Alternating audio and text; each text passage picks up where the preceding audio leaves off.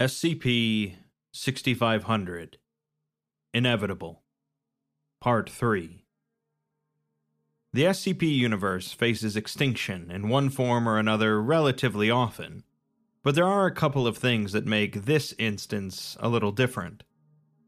For one, normal humans will be practically unaffected, and life will continue on for most as it always has.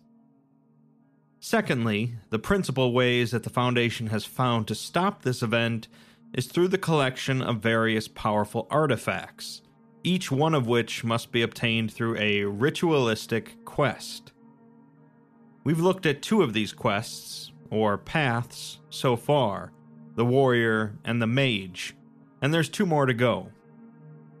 Let's take a look now at the third path the clerics. The path of the cleric involves the search for an unknown device of divine provenance, supposedly capable of accessing an untold number of realms. The idea is that the usage of this device would halt 6500 for essentially ever, as it dealt with all of the anomalous energy from the linked realities. The path of the cleric is titled Kegare, a Japanese term referring to a state of uncleanliness or defilement linked to the Shinto religion. The state of Kegare can be caused by any contact with death, childbirth, disease, or other conditions or crimes, and the individual must be cleansed through purification rites. Unlike the first two paths, our starting location is not Sloth's Pit, but rather Mount Ibuki, the tallest mountain in Shiga Prefecture in Japan. Our protagonist is a wandering Buddhist monk in his 40s named Kaito Iguchi. Kaito comes from a multi generational lineage of Buddhist monks, but he chose to eschew the temple life, instead, taking the open sky as his temple. He begged for charity from the locals and communities he passed through, often staying in homes for a night or two before moving on again. His duties take him from one end of Japan to the other, sometimes multiple times per year, and often involve traveling to out of the way places such as a dirt trail up the side of Mount Ibuki. Since he guessed it was several hours past midday, he leans his shakujo, a traditional Buddhist staff with metal rings, against a tree and sat down for lunch. The meal consisted of a few onigiri, balls of rice wrapped in dried seaweed, and in this case filled with smoked fish. He looks out over the edge of a nearby cliff at the nearby Lake Biwa, but a sudden shift in the wind brings on the smell of rotting leaves and wet earth. After his meal, he grabs his staff and continues up the mountain path for another hour, finally reaching the base of a steep stone staircase framed by a large stone torii gate, traditionally found at the entrance of a Shinto shrine. He steps through the water and lichen stained gate and began to climb the stairs, which were covered in leaves and surrounded by a close knit network of trees.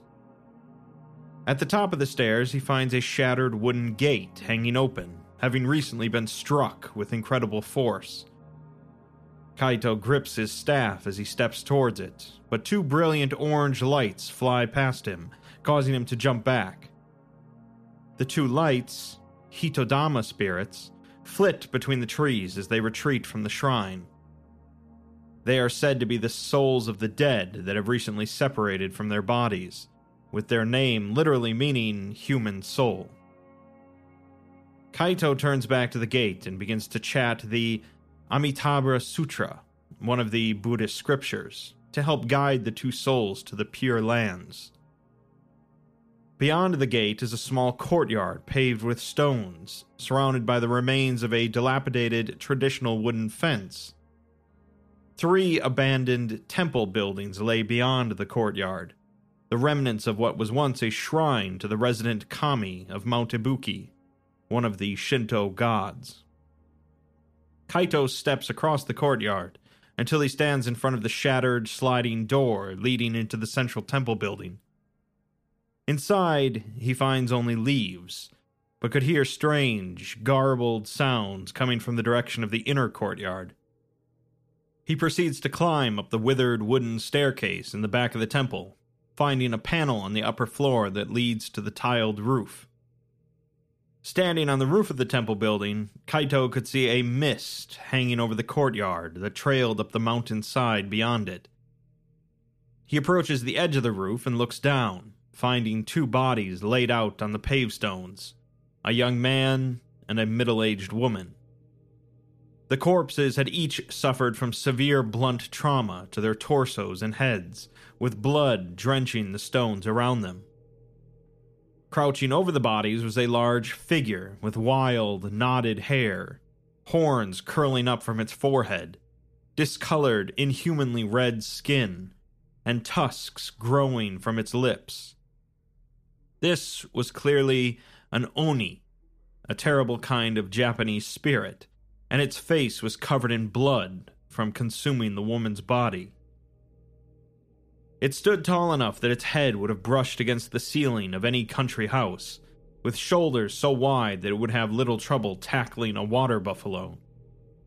Suddenly, it dropped the woman's arm it was chewing on and looked up towards the roof, greeting Kaito.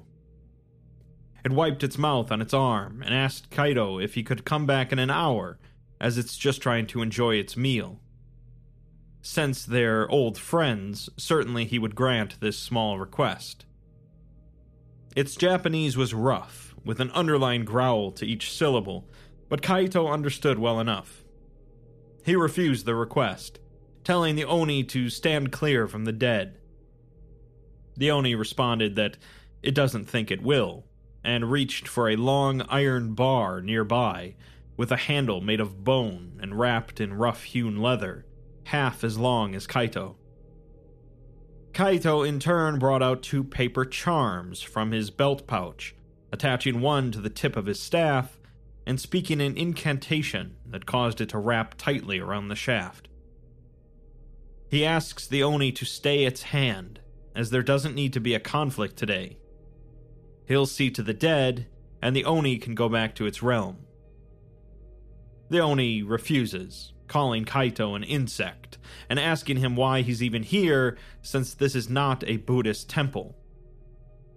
Kaito responds that peace for the dead and for all things brings him here, and he brings no weapons, but tools. The Oni says that even as they speak with one another, the weird and wonderful are falling apart, as realms are fading, magic is failing, and kami are abandoning their temples. Kaito tells it that the kami of this shrine has not abandoned it, and he will not abandon his congregation, referring to the two victims. The Oni remarks that Kaito doesn't smell as if he's from this area, so they are not his congregation, but Kaito says that all the people of Japan are his congregation, calling the Oni a murderer. The Oni is not fazed by the death of two more humans, however, as humans have filled these lands a thousand, thousand times their number since the reign of Nobunaga, scouring the seas dry of life, burning harsh chemicals in the air, and heaping landfills with refuse. Clearly, neither are going to back down, so the Oni rushes toward Kaito and swings its club, which he ducks underneath. The Oni begins to tear down the roof underneath Kaito, so he leaps off as the Oni continues to charge at him. After the Oni swings its club again, Kaito dodges and touches the end of his staff against the metal bar, causing a bell to sound across the courtyard and a flash of light to erupt. The iron club rebounded as though it had struck a boulder, and the Oni stepped back in pain, shaking out both of its hands. The Oni says that Kaito has learned some new things since it last saw him, and begins to remind Kaito of its name before being cut off. Kaito says that it doesn't matter what the Oni's name is, as he doesn't care to know about the Oni, and he will not warn it again to leave this realm. The Oni isn't intimidated, however, and leaps into the air, bringing the club smashing down. Kaito dodges the blow once again striking his staff into the Oni's shin, producing another flash of light and a loud crunching sound. The Oni grunts in pain and drops the club as it clutched its left leg. Kaito walked towards it as it began to reach for the club again, but Kaito loudly pronounced a kotodama, essentially a verbal incantation, causing the courtyard to be filled with a celestial ringing. The club was hit by a force, sending it flying across the courtyard, and a great pained sigh escaped from the Oni's mouth. The Oni says that when magic fails, the realms will empty and they will all die. All of the yokai and the children of the dark places. Kaito's words will lose their meaning, and those charms will be nothing but paper. It asks him what purpose he will serve then. Instead of responding, Kaito rushes forward and strikes the Oni in the forehead with an open palm, attaching the other charm he had prepared to its flesh. Another bell chimed across the courtyard as the Oni wailed and smoke poured from its mouth. A bright white light proceeds to consume its form, and when it finally dims, there's nothing left but scorch marks on the pavestones. The metal club wavered like heat shimmering on desert sands before also fading away, along with the mist surrounding the shrine. Kaito takes a deep breath, shaking with adrenaline, and he touches the charm wrapped around his staff, causing it to crumble to dust. After catching his breath, he approaches the two victims, wondering what had brought them here. He turned to the desecrated shrine and bowed, whispering a prayer of thanks to the kami whose house it had been. He tells the kami that if he had the time, he would repair the damage to its house, but it appears as if they have company. He turns his head to the corner of the nearby damaged temple building and calls out, saying that they should come out if they want to talk. A young woman wearing combat body armor and carrying an assault rifle steps out. He asks her in Japanese who she is and what does she want.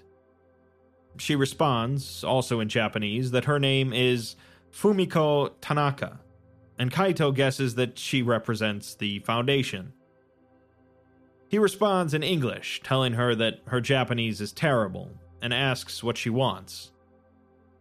She is quite surprised that he knows of the Foundation, and he says that the jailers don't have a strong presence in Japan but it's obvious if one pays attention. Due to his usage of the term jailers, she surmises that he's with the Serpent's Hand, but he says that he's merely familiar with them, and they've offered support in the past. Fumiko says that she's been sent here to assess Kaito's effectiveness in helping with a vital mission. Kaito says nothing for a moment, before laughing, saying that he doesn't work for the Foundation, since they would have captured that Oni, studied it, and eventually allowed for its escape to plague more of the people here. Fumiko, despite being American, has heard of the Oni and tells Kaito that he'd be surprised at the Foundation's capabilities. She tells him that there's a situation they've come across that could use his experience, and he allows her to explain. After she speaks for several minutes, Kaito sighs and says that he will come with her after attending to the dead. He proceeds to straighten the bodies so that they lay as serenely as they could, reciting another bit of scripture and cleaning the blood from the faces. After finishing, he turns back to Fumiko and tells her to call her helicopter, as they must hurry to Ine, a fishing village in Kyoto Prefecture. The helicopter drops the two of them off at a nearby field near the shore of the Sea of Japan. Fumiko calls in a boat to take them to Ine, a village with many buildings built in a traditional style, with small built in docks for boats serving as the first floor and the living quarters above. Kaito asks Fumiko if she's sure that the bodies will be treated with respect, and she assures him that they will, making sure that their families are notified once they've been identified. The village is unusually quiet, as normally the villagers would be cleaning their late afternoon catches or working on their boats. They parked their boat into an empty space by a dock and Fumiko explains that the Foundation evacuated the village with a story concerning a possible terrorist plot. Kaito asks her where the military and police one would expect in such a situation are, but she simply smiles and shrugs as the driver of the boat leaves the two alone in the village. She assures Kaito that they'll have backup if they need it, but he tells her that that will not be necessary. This strikes her as rather overconfident, but he says that he has been defending his people from yokai and oni for all of his adult life, mostly alone, so he would say he's at the just about right level of confidence.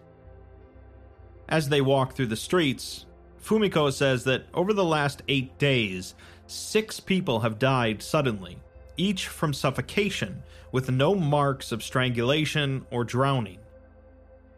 Kaito asks if the victims were found in their beds, but despite all of the deaths occurring at night, some were found in their homes and others were found on the street, with no witnesses. Kaito responds that it sounds like a Yamachichi, but not quite. A yokai that steals the breath from sleeping people. They usually live in the mountains, however, and when a victim is attacked, they die the next day. They are exceedingly rare as well, and even when one is present in an area, it wouldn't hunt this frequently. Kaito himself has never encountered one, only having read about them in an old book. He notes to himself that when Fumiko asked about the creature, she sounded disinterested, which doesn't make sense, as it presumably was why he was called here. The two head over to the home of the most recent victim, with Kaito removing his sandals at the entryway. When Fumiko doesn't take off her combat boots, she says that no one lives here currently, and it's not exactly expedient to remove them and put them back on. Kaito simply tells her to stay outside then, and steps inside. The floors are polished pine, with a small living room featuring an old TV sitting on a dresser and a modern bathroom. In the kitchen, he could feel where the victim's life had ended, an emanation coming from the corner where the resident had fallen, propped up against the wooden cabinet and the small washing machine. He proceeded to clasp his hands and bow reciting a prayer. He's startled, however, by a noise at the window, sighting a furry body slide off the windowsill and out of sight. He rushes back outside and slips on his sandals, giving chase around the corner as Fumiko begins to follow him. Whatever it is, though, is quick, and he barely catches another glimpse of it as it slips into an alley and out of sight. Fumiko raises her assault rifle, but Kaito pushes it back down, telling her that it's gone now. He walks to the end of the path between the houses and looks out on a small, well kept park. LED lights flicker throughout the park, and on the other side is a forest covering a rising hill. He started to step towards the park when he's suddenly struck in the back by something small and terribly dense. His face collides with the asphalt, and his vision goes black for a moment as he tastes blood in his mouth. He eventually manages to turn to look at Fumiko, finding a yokai crouching over her prone body. Kaito struggled to climb to his feet as his vision swam and nausea racked throughout his body. He tried to speak, but only managed a shuddering cough. Suddenly, three shots rang out and the yokai reeled backwards, collapsing to the ground. Fumiko gasped for breath, moaned, and then sat up as Kaito looked down the alleyway to see several Foundation soldiers approaching with the rifles drawn. Kaito proceeded to check that Fumiko was breathing steadily before forcing her to stay seated with a hand on her shoulder. He then turned to the nearest soldier and swept his legs out from under him with his staff, followed by kicking him in his solar plexus and smashing a second soldier in the jaw. The third soldier raised his rifle and aimed it at Kaito, but Fumiko shouted at him to stand down, help the other two up, and retreat. She then turned to Kaito and stopped him from pursuing the soldiers, telling him that they were just protecting her. He brushed her hands away with a surprising strength and turned to the yokai, the Yamachichi. It resembled a toddler sized possum, slightly anthropomorphized, with shockingly blue eyes. It was shaking, with brownish red blood pouring from the three bullet holes in its torso, and Kaito touched its chest just as its breathing stopped. He tells Fumiko that it was only acting on instinct, with no malice, but Fumiko asks if they were just supposed to let her die. He says that she would have reincarnated, while it will not, since there are no prayers for a yokai, no hells or cycle, just oblivion. She asks him why she feels so strong, and Kaito explains that when a Yamachichi is interrupted from taking someone's breath, it's said that the person will not only not die the next day, but will have increased vigor and extended life. He proceeds to untie his cloth knapsack and lay it across the Yamachichi's body, and she asks what he would have done.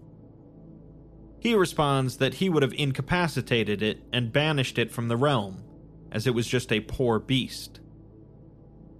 The sound of slow applause comes from the nearby tree line, and a tengu emerges, a dangerous bird like yokai wearing leather armor and carrying a long spear. The Tengu laughs that Kaito is performing funeral rites for a Yamachichi and asks if he wants to recite a prayer. Kaito responds that there would be no point, as its spirit has gone to wherever yokai travel to when they die.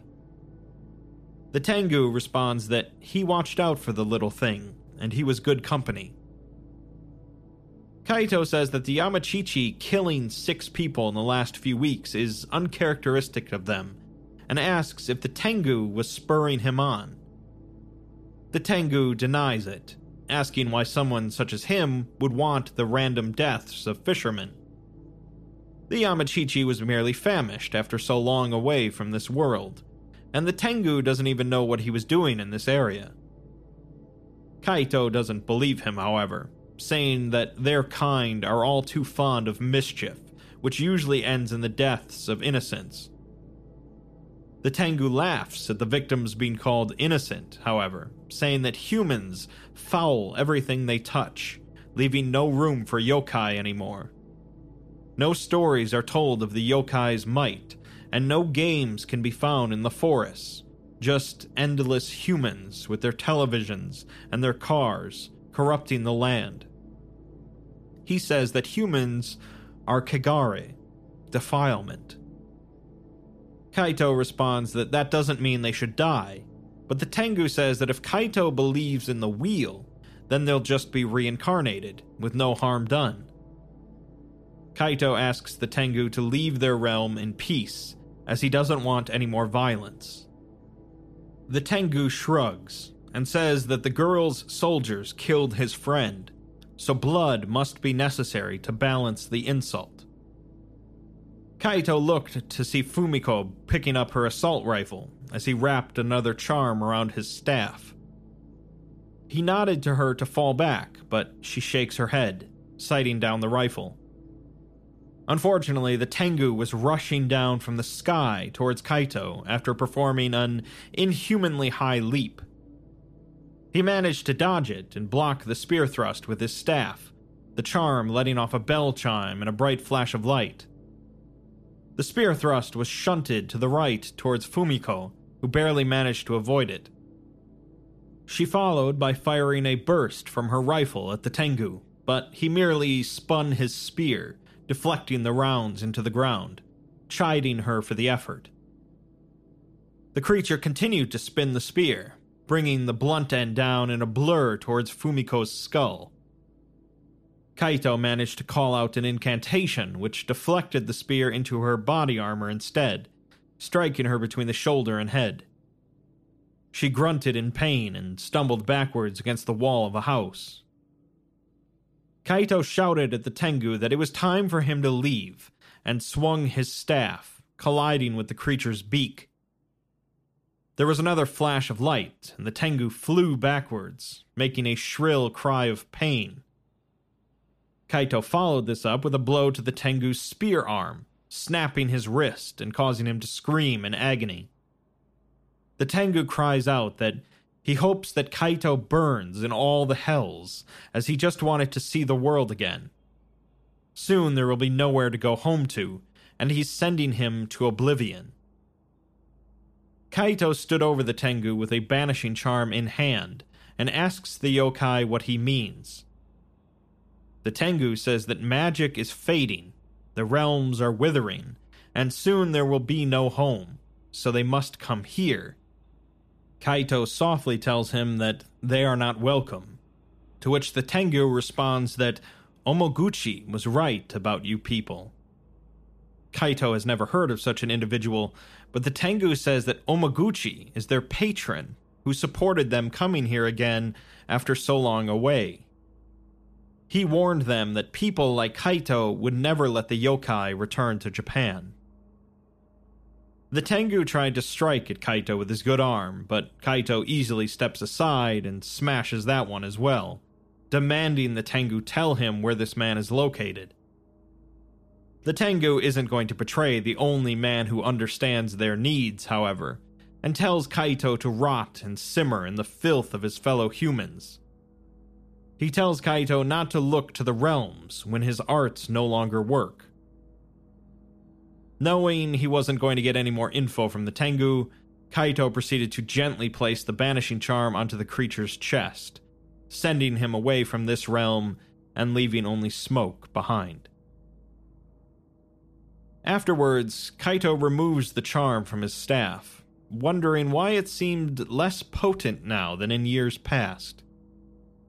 He turns to Fumiko and asks her if she's alright, but she doesn't think anything's broken. He then asks her what she knows about this fading of magic that the Tengu mentioned, and after hesitating for a moment, she shakes her head and says that she doesn't know anything. He doesn't believe her, however, telling her that just now, and at the temple, his charms were not as effective as they once were, losing their power after only a few strikes.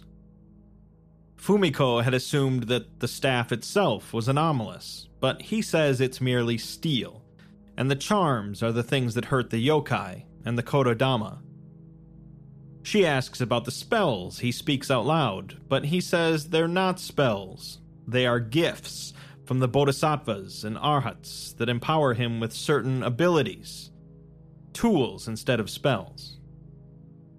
He does admit that there are a few legends concerning a monk's staff having powers, including one monk who used his staff to split the earth and reveal a spot for a well to be dug, as a village was suffering terribly from drought. She says it's a neat story, but not terribly helpful in this situation, causing him to laugh. He then asks her about the man the Tengu mentioned, Omoguchi, and since the Tengu used the Sama honorific, he must be someone of importance. She calls it in to get more info while Kaito stares at the covered body of the Yamachichi, trying to clear his mind as he struggled to accept the responsibility of this death. Finally, she taps him on the shoulder and informs him that there's a man in Kyoto named Kenta Omaguchi. It's not a common last name, and he's the CEO of Transstar Energies, so he's their best bet. Sometime later, Kaito and Fumiko are in an armored SUV driving into Kyoto, and he asks her what exactly they're doing. She says that a forward operating team has secured the company's headquarters and evacuated everyone except for Omaguchi, under the cover story of a security breach connected to the terrorist attack in Ine. Omaguchi is being delayed by some agents so that the two of them can speak with him. It's not as subtle an operation as Fumiko would usually like, but it wasn't her decision. If someone is connected to the rising incidence of yokai in the mortal realm, then it needs to stop, quickly. Normally, the yokai are solitary, spread out, and hidden, and Kaito has never had to deal with three yokai killing people in the same day. Fumiko says that this could easily be a significant threat to normalcy which Kaito scoffs at, saying that These things have existed since before Japan had people living on it. So, what is normal? The Foundation is always trying to impose their own limited views on what the natural world consists of. Fumiko shifted in her seat and tells him that she empathizes with his opinions, but too many people are dying now, and others are going to start wondering, likely leading to a panic. Kaito nods and eventually agrees that the panic would be devastating, but perhaps it's time to start informing people of the world they live in. Fumiko just shrugs and says that that's above her pay grade, and the two continue driving through the city, looking out at the way that Kyoto combined both ancient temples and modern businesses. If this Omaguchi is communing with yokai, there's no better place than this, where the past and present are intertwined. Fumiko asks Kaito about something the Tengu had said when he had called humans kegare a word she's not familiar with. Kaito says that its literal meaning is defilement or uncleanliness, but in Shinto, it also means spiritual corruption or the breeding of disease on the level of the soul. It's not a moral corruption, like sin, or the staining of one's spirit from one's action, but instead it's a natural reaction to amoral, unnatural forces. One might seek forgiveness for one's wrongdoing and yet still have Kegare. It needs to be remedied by the people responsible through purification rituals. A common allegory is that a still pool can become stagnant and a source of infection or breeding ground for plague bearing insects, but running water is clear and pure. The Tengu was calling human society a stagnant pool. Fumiko sat silently for a moment, pondering this, and then asked what the purification of an entire society would look like. Kaito tells her that in the Tengu's mind, a tsunami would probably be appropriate. Fumiko lets out a small gasp before stifling it and asks if a yokai would be capable of such a thing. Kaito very much doubts that they could cause a literal tsunami, but possibly a metaphorical one that wiped the slate clean, since there are many realms beyond this one, and they are filled with many yokai. Both the Oni on the mountain and the Tengu mentioned that the realms were fading due to magic faltering. And although Kaito doesn't know exactly what they meant, if all of the yokai were forced to come here, it would be a big problem. They finally arrive in front of the headquarters, but there hasn't been any word from the forward team since the building was evacuated, and they said they were going to secure Omaguchi, which doesn't bode well. Standing in front of the building, Fumiko calls a nearby site director, informing them of the situation and requesting a full tactical team here as soon as possible. She then tells Kaito that they'll need to wait for reinforcements, but Kaito begins to step towards the lobby, saying that he is going to speak with this man now. She rushes over to try and stop him, but he tells her that he is not going to enter this building behind a squad of her professional soldiers. He's going in now. She has no choice but to follow him in, telling the SUV driver to stay there and update the team when they arrive. The two enter the empty lobby and approach the security station. Kaito notes that this station hasn't been abandoned for long, and there's no one milling about outside, questioning Fumiko if she's sure they evacuated the entire building. She shrugs and says that that was 25 minutes ago, and it's after 9 o'clock, so it's not unusual. The transponders for the forward team all show them on the top floor, in the executive suite so Kaito approaches the elevator with a security badge from the station. She tells him that backup is another 15 minutes out, and asks him his plan. He responds that he's going to talk with Omaguchi, find out his connection to the Oni, and find her team. When she says that he makes it sound very simple, he tells her that everything is simple if you look at it the right way, and she should let go of her fear as all things must end eventually. She would rather that they didn't end tonight, however. They take the elevator to the top floor, with Fumiko stepping out first with her rifle raised. Kaito followed, but stops when he looks up at the tall ceiling, noting that there's a large torii gate in the center of the room, which required one to pass under it to enter the executive suite. He tells Fumiko that this is an actual torii, not a decoration, and he can't think of any example of one being moved into a building such as this. In Shinto, they serve a function in the open air of separating the mundane from the sacred, and although he doesn't think much on the concept of heresy, he thinks this is close. Stepping into the large executive suite, it turns out to be another lobby with a receptionist desk and another corridor leading to the inner offices of CFOs and CEOs. The room was empty, with no sign of the forward team.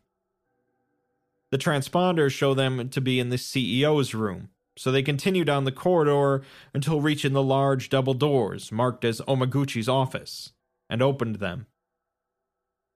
Kaito gasped as Fumiko rushed in and cursed, finding the remnant of the five member team, eviscerated and bludgeoned into almost unrecognizable shapes.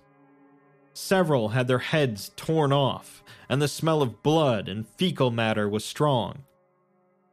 Kaito's vision swam as he looked at the scene, until a middle aged Japanese man in an expensive suit walked out from a personal bathroom, wiping his hands on a red streaked towel. Kaito asked the man in Japanese what this was, but he responded in English, saying that they were corporate spies, no doubt, or terrorists. He proceeds to throw the bloody towel into a trash can and then walks in front of the desk, leaning against it. Fumiko asks him if he is Kenta Omaguchi, before cursing again and asking what he did to these men. He smiles and responds that they came in waving about these guns, and he was afraid for his life. Kaito asks if he killed them with his bare hands, and Omaguchi says that he did, as they did not show him proper respect. Fumiko points her rifle at him, but Kaito whispers to her that they need to find out what happened here. Omaguchi tells them that he is a king, and he doesn't answer to vagabond priests or paramilitary agents of shadowy organizations. Kaito was about to ask him what he meant when suddenly the man's suit began to rip as his flesh grew transforming into a two and a half meters tall, horned Oni warrior. The shed human skin slapped against the tiled floor, spilling blood in a pool around him. He now had bright blue skin, three horns protruding from his brow, and a mouth full of tusks. His eyes shone red, and he wore a coat of oily green scales, like armor. Kaito noted the light fleeing from the room, replaced with a mist rising from the floor as the air grew colder. The Oni reached to his left, pulling out a large weapon from the shimmering air, asking Kaito who he is to invade his domain and demand answers. Kaito proceeds to place another charm on his staff and asks the Oni what his name is. The Oni responds that his name is Shuten Doji, a famous yokai, and Kaito leaves his mouth hanging in surprise as the Oni laughs that Kaito has heard of him. Fumiko is about to ask him another question when the Oni smashed his weapon down in front of her, sending out a shockwave that Kaito deflected with his staff. Shuten Doji cried out that there would be no more questions, and then went on the offensive against Kaito. Kaito uttered an incantation, causing the weapon to smash against the floor and send chips of tile flying into Kaito's body. He retaliated by swinging his staff into the Oni's forearms with a heavy thud.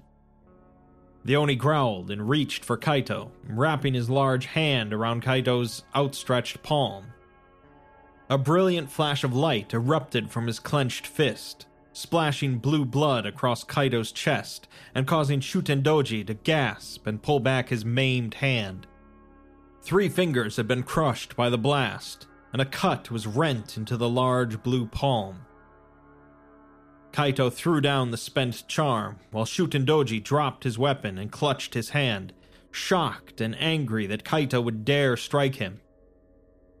Kaito rushes forward and plunges his staff into the broken tile in front of the Oni, resulting in the charm on the staff shining brightly and sending out a cacophony of chiming bells. Shutendoji clutches at his eyes with his good hand and gasps a curse in Japanese. While blinded, Kaito leans in, placing two more charms directly onto the Oni's body, both of which erupt with light and form a series of chains that wrap themselves around him. The chains tie Shuten Doji to the floor, and he gurgles as one of them wraps around his thick neck.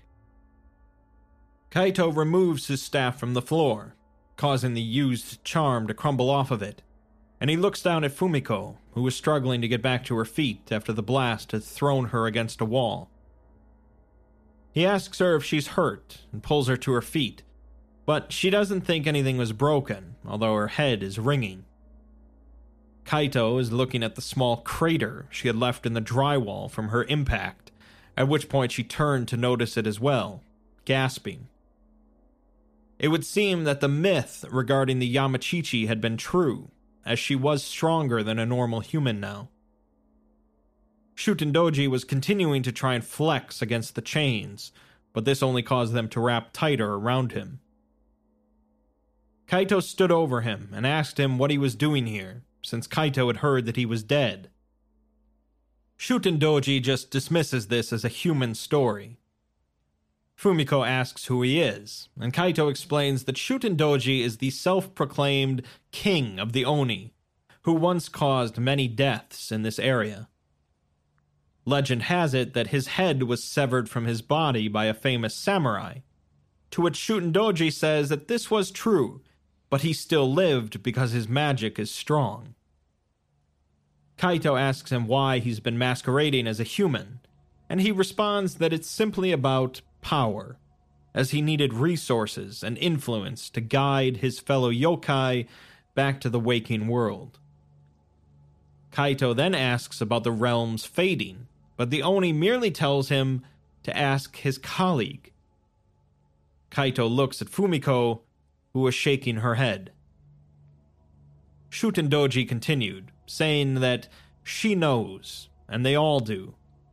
They've been trying to round up the yokai for months, as they know why the yokai are here. Magic is fading, and he asks Kaito what would he have them do. Kaito turns and asks Fumiko if he's speaking the truth, that the Foundation has been hunting yokai.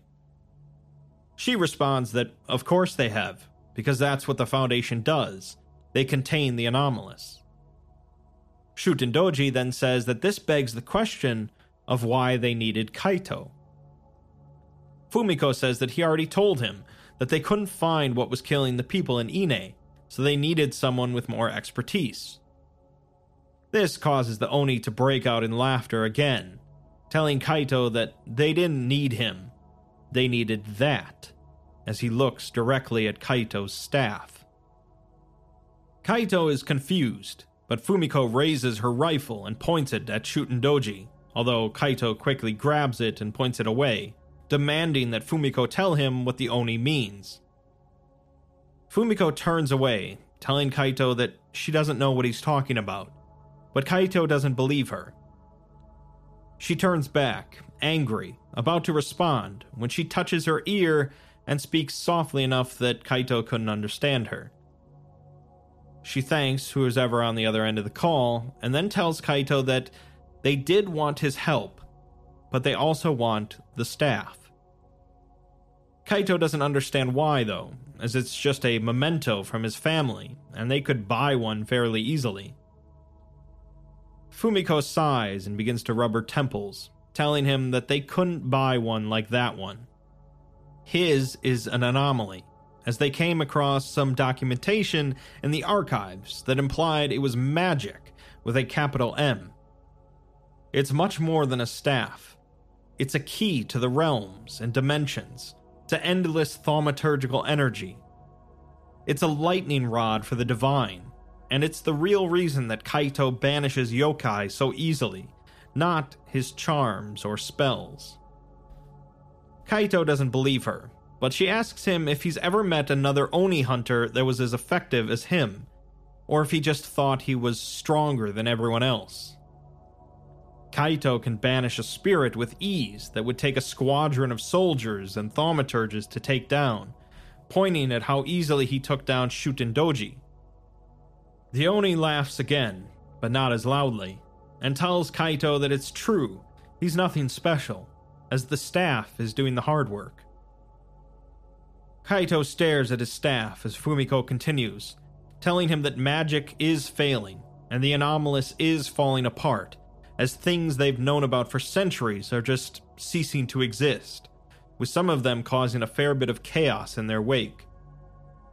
She grips his shoulders and says that what isn't failing is him and his staff, as he's been fighting off demons for decades and he's always succeeded because of that staff. Kaito whispers no as his arms start to shake, but she says that this doesn't take away anything that he's done, as he's served his people well. Now he can do something about this entropy, with that staff being the linchpin. The Oni starts laughing loudly again, telling Fumiko that he doesn't work for jailers, and to look at him as he's cracking under this new world he's discovered. Fumiko tells Shuten Doji to shut up, but he growls and the room grows darker, causing the walls to disappear and be replaced with red hued mist and dying trees.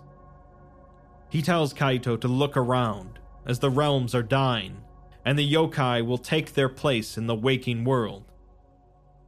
Kaito turns just in time to see the chains dim and then split with a loud cracking sound before dissipating Shutendoji backhands Fumiko into the mist and screams at Kaito that he will take his toy, eat his flesh, and his people will cover these islands like a flood. They will take better care of them than any human would once the humans are all dead. The Oni roars and the mists enshroud them both. Kaito looks back towards the Torii Gate, which now shone a dull red. They were no longer in the mortal realm, as the Torii Gate had been a boundary, not of the sacred, but of the otherworldly. The Oni's weapon thrust out of the mist towards Kaito, and he deflects it with the staff, causing a bell to chime dimly in the distance. He then leapt up as the weapon swung for his feet, and while in midair, he strikes the weapon with the staff, causing it to snap in two. Another bell chimed, louder and clearer this time. Shuten Doji roared again, telling Kaito to just die already, but Kaito plunges into the mist while quietly reciting a poem. It reads The flowing river waters bring all things to the sea. I too must go. The mists parted, and the Oni snarled as he reached for Kaito with his hands one whole and one maimed. Kaito twisted as he ran, slipping between the two monstrous hands, and struck the wet ground of the Oni realm with the staff. A bell chimed all around them, and a white light engulfed the Shutendoji as blue white flames swept across the ground and up his legs. The Oni reared back, screaming and frantically batting at the flames, as Kaito swung his staff and struck him directly in the face. Blue black blood splashed across Kaito, blinding him, while the Shutendoji screamed in pain and lashed out desperately, striking Kaito in the chest and sending him to the floor. When he finally managed to open his eyes a little, he saw light returning to the room and the walls of the office melting back into place. The half caved in head of Shuten Doji was staring at him as shuddering breaths came from his throat and he struggled to speak. Suddenly, the Oni fixated on Kaito's face with his one good eye and groaned, I will not fade. His chest was then racked with violent coughing, causing more of the blue blood to spill from his lips. He managed a weak sigh before falling silent, and the light dimmed in his eyes as it grew brighter in the room. Kaito looked away and gripped his staff across his chest, flying flat on his back. He felt a sharp pain stabbing into his side with each breath, and he tasted blood. He struggled to crane his neck to look at the staff, and thought to himself that the staff could have told him about its powers before now, as he could have used the help. Someone rushed over to him, and he barely recognized it as Fumiko as he slipped into unconsciousness. The after action report tells us that the staff is now safe in Foundation containment and is capable of opening doorways to other space time constructs or dimensions. The staff can also be used to move one object or living organism from one space time construct to another. Other additional effects that have been recorded include radiation of heat and light, creating significant damage upon impact on anomalous beings known as Oni or Yokai, an anomalously high resistance to damage to its structure, and the ringing of a bell upon its activation. After retrieval of the staff, both the agent and the person of interest, Kaito, were injured and required medical care. Kaito had previously expressed severe reticence to work with the Foundation, but during his recuperation, Fumiko was able to convince him to assist in the neutralization of SCP 6500. His sole condition for assistance was that the object never leave his possession, and that he would operate it under observation for any research or attempts to utilize its anomalous nature. The O5 Council agreed to these conditions as long as he cooperated, and Fumiko was assigned as part of his security detail. A senior researcher then proposed using the staff to identify the source of the entropy caused by SCP 6500, given its abilities to manipulate space time constructs. This is based on the theory that the source of 6500 is extra dimensional, which has not yet been confirmed. Additionally, the researcher proposed utilizing the staff as a conduit for its anomalous energy to feed into the source of the entropy, thus diverting the further degradation of baseline reality's anomalous energy. The Council approved the proposal, saying that almost any action taken that can prevent the full devastation of the anomalous will be supported, as they will not let magic die. That's three different objects now that could conceivably stop SCP 6500 in its tracks and end the crisis, with one more to go. Any one of these could do the job, but I think, as we can all guess, it's not going to turn out to be that simple. We have only the path of the thief to go before continuing ahead into the SCP 6500 file to find out how deep the rabbit hole goes.